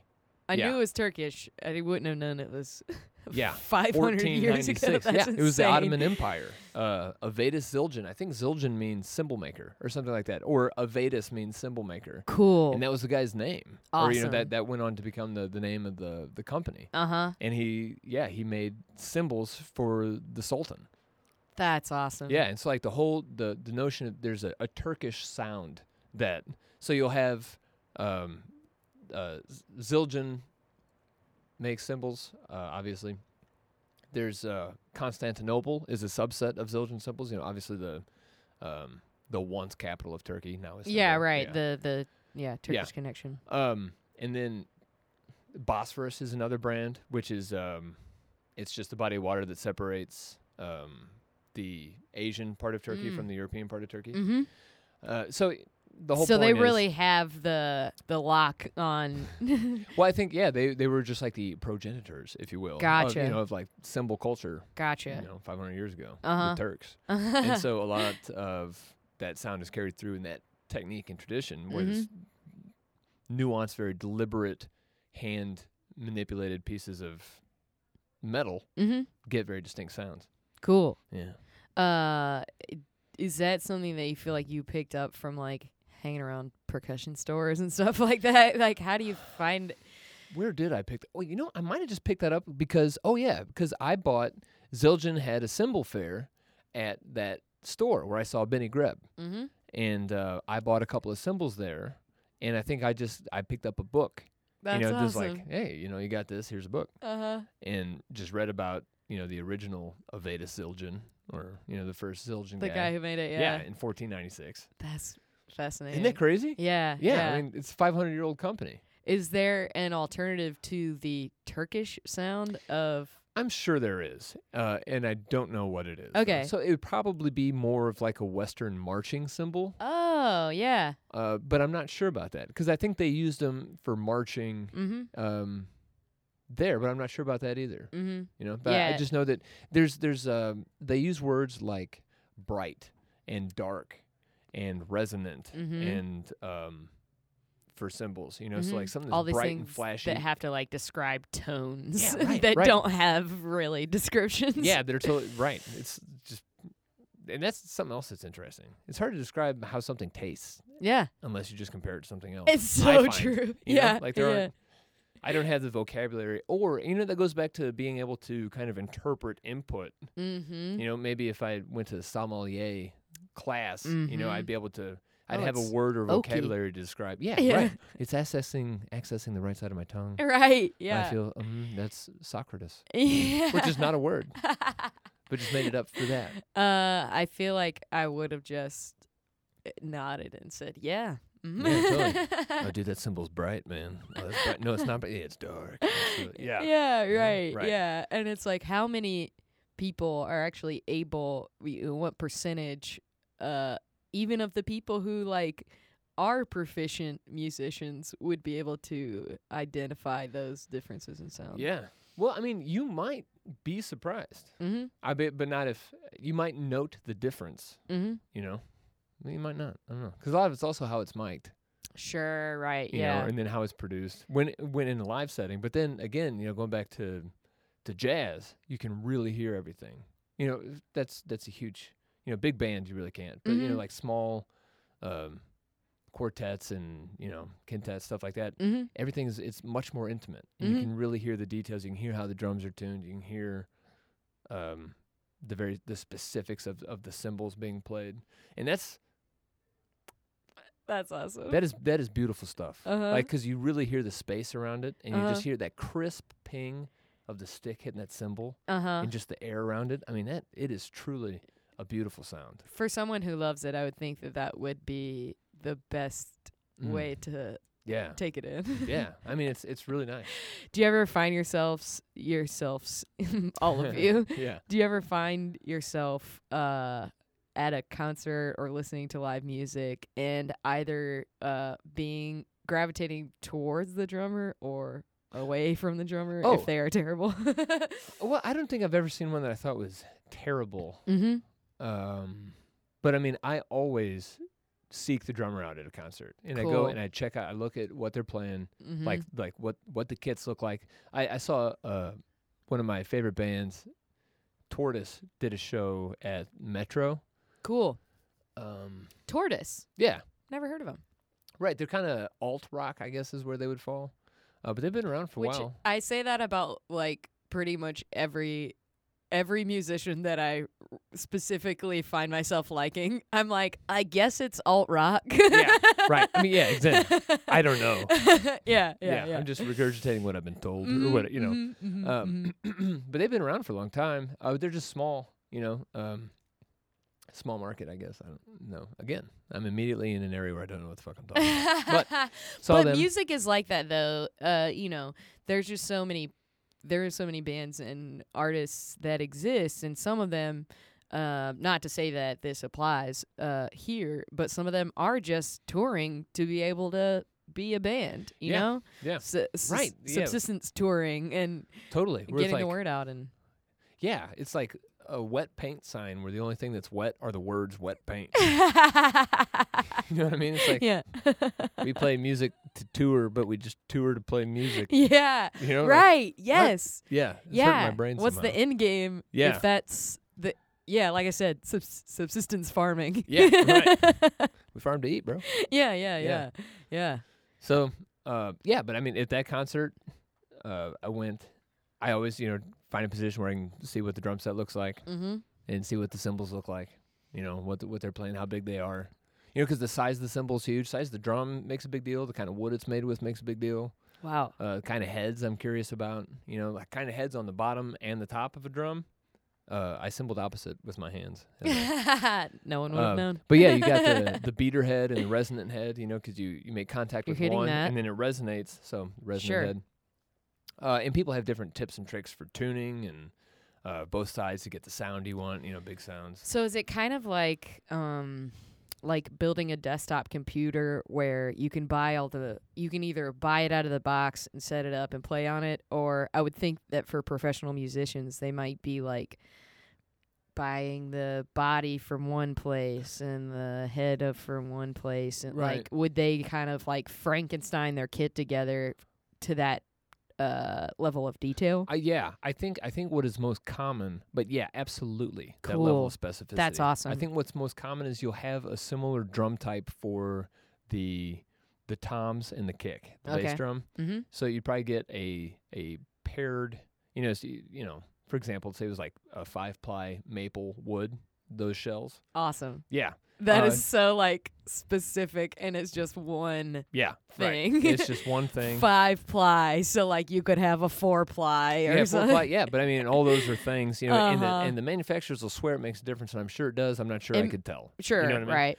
but the kind of wood makes a difference, you know. Um, so uh, you'd, you'd be more most likely to have those would match, and then you'd have a like a bunch of snares, you know, because you get a huge variance in snare sound based on how deep the drum is, based on how big it is, how tightly it's tuned, you know. so The the- where the snare is set is that not also an adjustable? yeah, yeah, it Yeah. is. You know how how tightly it hugs the resonant head, right? You know, so you get like that looser, raspier sound if it's loose, you know, garbly. Right. Uh huh. Uh huh. Um, and then, but the cymbals, you know, like the, a guy, uh, um, a jazz player that I took lessons from in Kansas City would take his cymbals to the cymbal shop, uh, and hit them because you want cymbals to complement. Oh, cool. You know, so it's kind of like if you had, you know, if you're doing a watercolor or something, you just had a bunch of colors.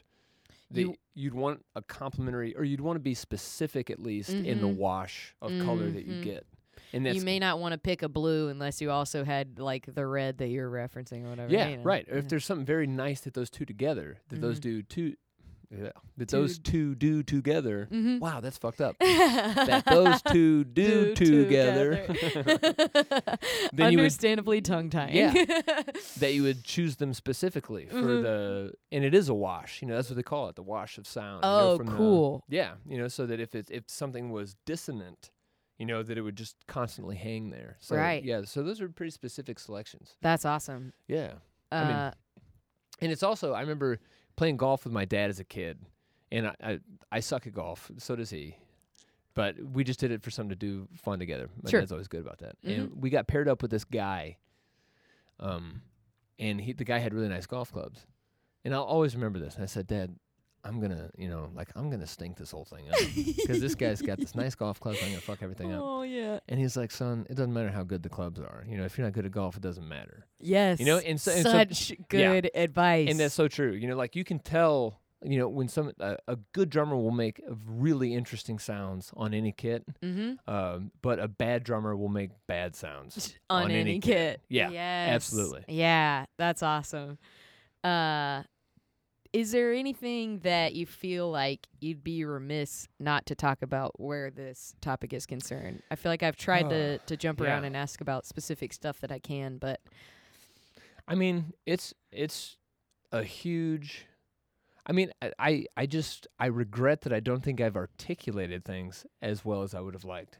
Um, it's it's just it's a huge field of of talent where technique and approach and creativity all really overlap. I think hundred percent, where you know one really serves the other, and with v- enormously varied approaches. You know, like you hear Jack DeJohnette, who I mentioned, or uh, Benny Greb or Keith Carlock. I mean, and you can hear them uh, for who they and they're so different, you know, but fundamentally similar in their approach. You know, like the the things that they started with to learn. So you know, it's it's it's about. Oh man. I don't think so, but I mean, I'm sure as soon as I leave, I'll be like, "Shit." that's exactly why I started specifically trying to ask. Yeah. Uh, but obviously, you know, if uh, if it didn't come to mind in the first place, then it may not at this point either. Yeah, But I think you've done a great job of, of uh, I, I've really enjoyed thinking a lot about um, those differences, and especially as they apply to different art forms because I do think that's that's such a uh, a kind of that's kind of the nexus of art is like how purely technically good at it are you Mhm. plus what do you bring into the table on top of that yeah. Well, yeah, or just like what do you have to say? You Mhm. know, and I oh feel yeah you yeah know, uh and I feel I feel like if you're really technically good and you don't have a lot to say, then you end up with other people like that and you guys are making Christian rock music. sure You know, where it's like, you know, just give me a place where I can jam out and be technically awesome Mhm. and there's zero content in this fucking music. sure and it makes rock music And and, religion are- worse. Yeah. and people are gonna eat it up Uh, It which makes- I, it makes me mad to think about. It really does. It's a fucking sham. Uh, um, oh man, that's great. yeah. Uh, okay. How do you feel like your love of um drums, drum kit, drum set, however you want to look at it, watching other people play the drums, listening to drum music.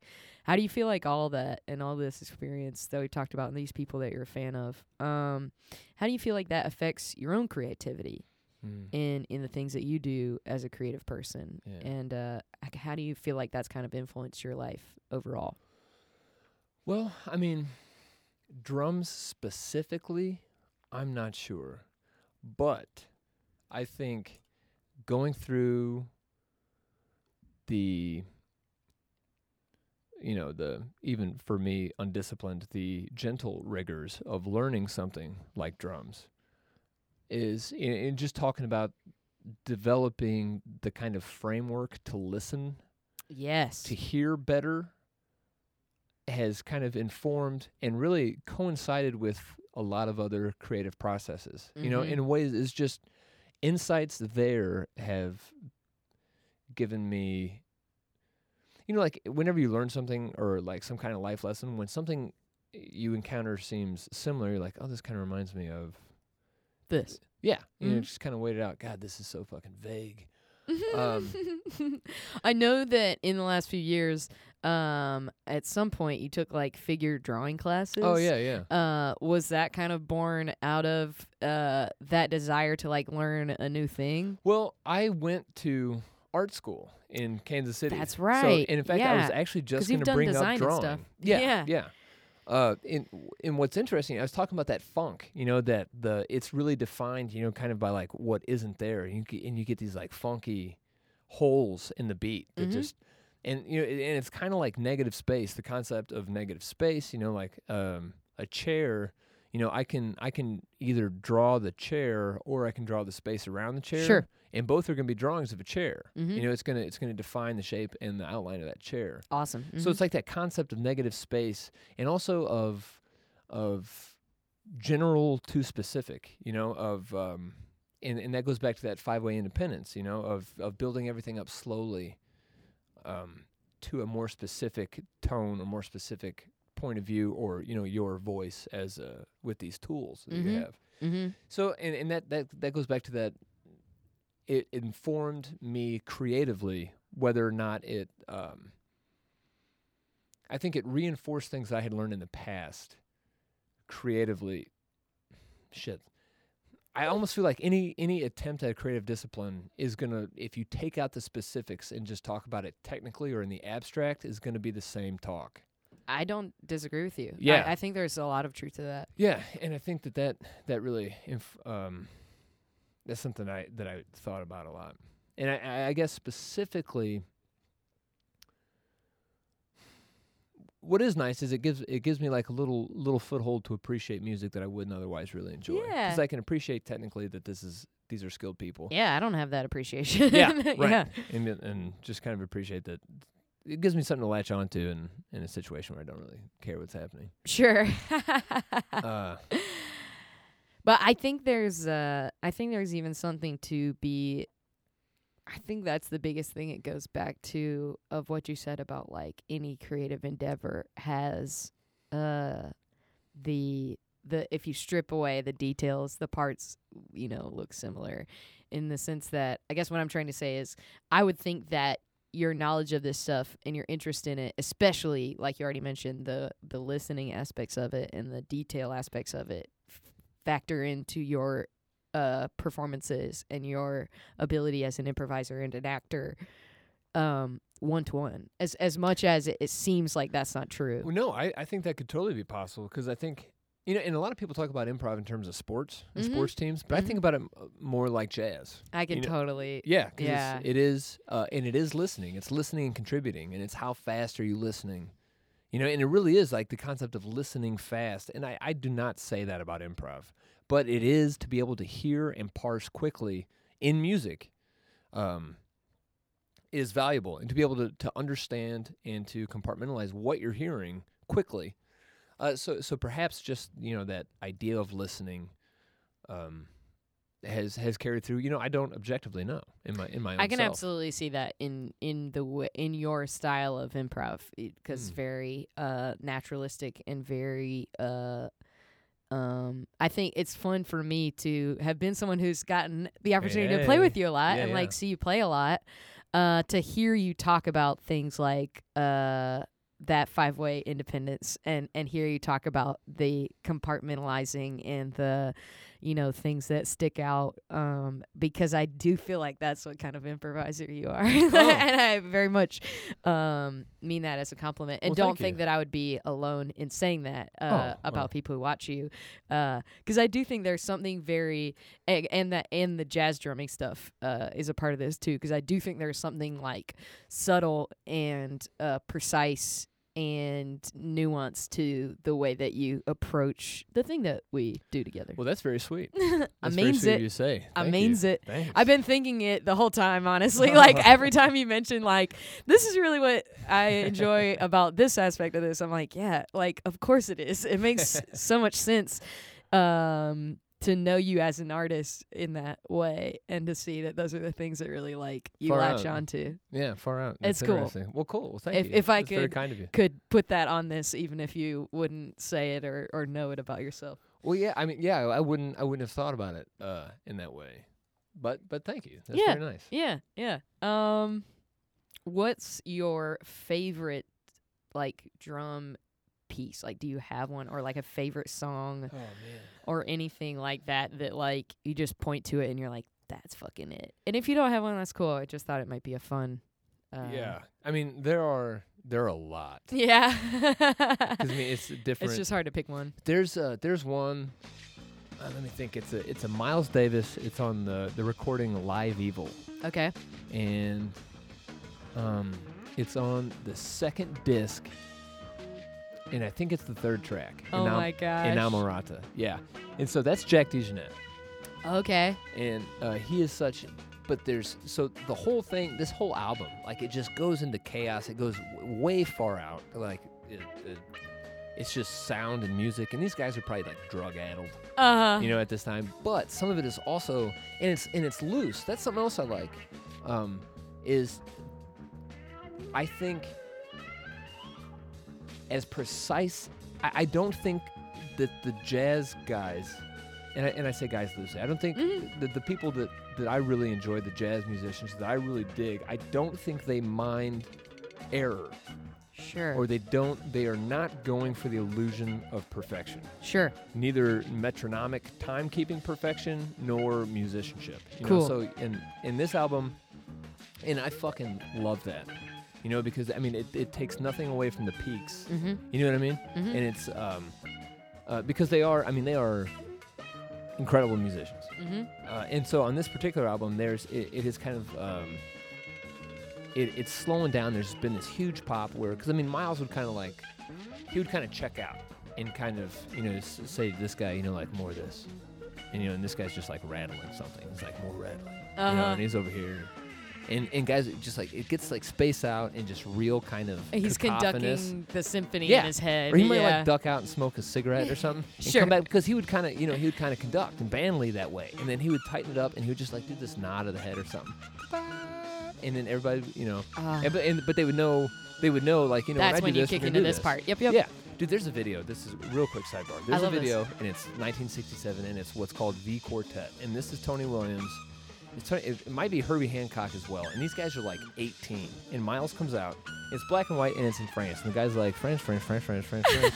Eh, Le quintet, eh, le quartet, Miles Davis. Uh huh. And he walks out, and it's just as soon as he hits the mic, like as soon as he's up to the mic, he says nothing to anyone. He doesn't. He doesn't look at the band members. He walks up to the mic, puts his trumpet up, and everybody's just like. I mean, just like didn't snap. Didn't snap his fingers for the time signature. Ah. I mean, these guys are prime. That's You know? amazing. And it's just, it's, I mean, just seamless. Uh I mean, huh. I mean, the professional stuff. That's- I love it. So, I mean, so like that kind of of execution in the band, you Mhm. know, is kick ass. Mhm. You know, especially when you get far out. So that's what I love about some of the fusion stuff, and some of it gets like Miles went into like some crazy places. Mhm. And I don't care for anything that he did in the late '70s and '80s, but late '60s, you know, Bitches Brew is incredible. It's inarguably incredible. Um, says me. So anyway, uh, there, this song, uh, Inamorata, um, there, there's been this beautiful build up, and it's just kind of, it's kind of uh, fading away. Kind of like a, a wave comes up and then just kind of trickles back. You know, so so the the cohesion is kind of coming apart a little bit, uh huh. and but the the bass is still keeping it going. You know, so the bass is doing the same thing more and over and over again, kind of being holding it down. And Miles does this pop on on the trumpet, where it's just like bop bop, and as soon as he goes bop bop, and right after that, Jack DeJohnette hits a snare really loud, and it's just in it's just a call and response Cool. that was completely I mean it's completely improvised, but it's absolutely the product of just listening So in tune. and just a reaction to what he just heard. yeah. You know, and it's just one strike on the drum that is such is such like a thread directly from what Miles just did through his process to pop. You That's know? awesome. Yeah, so awesome. I and love it's like and I feel like it's that whole album is just held together by gossamer threads like that all throughout. You know, and they get tighter and looser as it goes. Cool. And when it's tight, there's nothing tighter. And when it's looser, and when it's loose, you're like, this is fucking garbage. but but it always it always I just wasn't expecting that to be what you said. well well because it is so loose. I mean like That it it's, doesn't de- sound it's like anything. deliberately gone. Yeah. You know, it's See, that's where jazz loses me. well but that's that's not that is specific to what Miles was doing. I Mhm. think what I'm the specific Describing. I'm talking Sure. about. Yeah. Um and some I'm you know, there's other stuff that gets really self indulgent, but the earlier, you know, like 50s, 60s, late 40s, was pretty straight ahead stuff. Um, just and, and I think there's like a little, you know, it it it it's a bit of an acquired taste, but then when you have that taste, I mean, and just like that sweet ro- man, there's an Art Blakey song where they do this intro, and this has to be like the late 40s or 50s, Mm-hmm. and the piano player. I mean, and the recording is shitty. It, it seems like it's somebody's, you know, living room or something. Of course, I'm sure it wasn't. Uh-huh. But they do this, they do this intro, and uh, it's just like the ba-da-da-da-da-da-da-da-da, and uh, then they just kick directly into this. The the bass just like boom boom boom boom boom in the drums, uh-huh. and it's real quiet, and the piano player just does this just rolling. I mean, it just sounds like water rolling over rocks. Cool. This whole and it's like it meanders out of the melody and back in and out, and it's just like so stream of consciousness. uh-huh. It's it's so fucking awesome. That's awesome. Just like that that fluidity, and it's unmatched. I mean, there's not another. I, I don't hear that anywhere else. mm-hmm. You know, like I don't hear that kind of like uh, Thelonious Monk. I mean, it's just it's listening to a person think Yeah. the way that guy plays. Yeah. in my opinion, Uh-huh. and it's it's you don't get that anywhere else musically. Cool. You know, like that kind of. I believe that. this is a tangent, but That's that okay. that one snare from Jack DeJohnette in response to Miles's pop on the trumpet, I love it.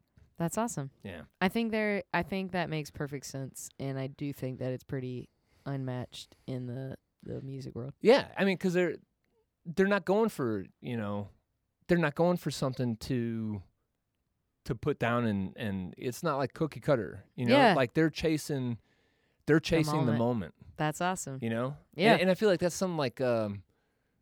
I feel like that's kind of like the capital R romance of it all. yeah You know, it's like it's like if Mhm. you're there now, if you're there, if you're here now, you know, it's it's this is where it's at. That's awesome. You know what I mean? Mm-hmm. I And totally know what you mean. and mean. I love that. I totally know what you mean. Uh, in a in a city full of improvisers, everyone's just going like, "Yeah, Yeah. Oh, fuck yeah. that's it, if they man. made it this long, That's yeah. it, man. It's jazz." I think everyone who started it finished it. Personally, Oh. that's what I tell myself Yeah. anyway. Well, if hey, they didn't, And fuck them. fuck them. Fuck 'em if they didn't. Thank you so much, Mike. Thank you. This it was been such a pleasure. Thank a you for having me. Joy. Yeah. absolutely. I'm sorry it took me this long. oh, uh, I'm not. You know, it's just it's good It's to when it happened. when you're there, you're there. Awesome. You know, and it's great to be here. Thank you so much. I love you. I and love mean that. you. Feeling good as hell. Baby, how you feeling? This has been a Nerdologues production. If you'd like to help make more things like this, please visit patreon.com slash nerdologues to donate today. And go to www.nerdologues.com for more cool stuff. Thanks for being awesome. Thank you all. Thank you all. I am GrabBot23548X.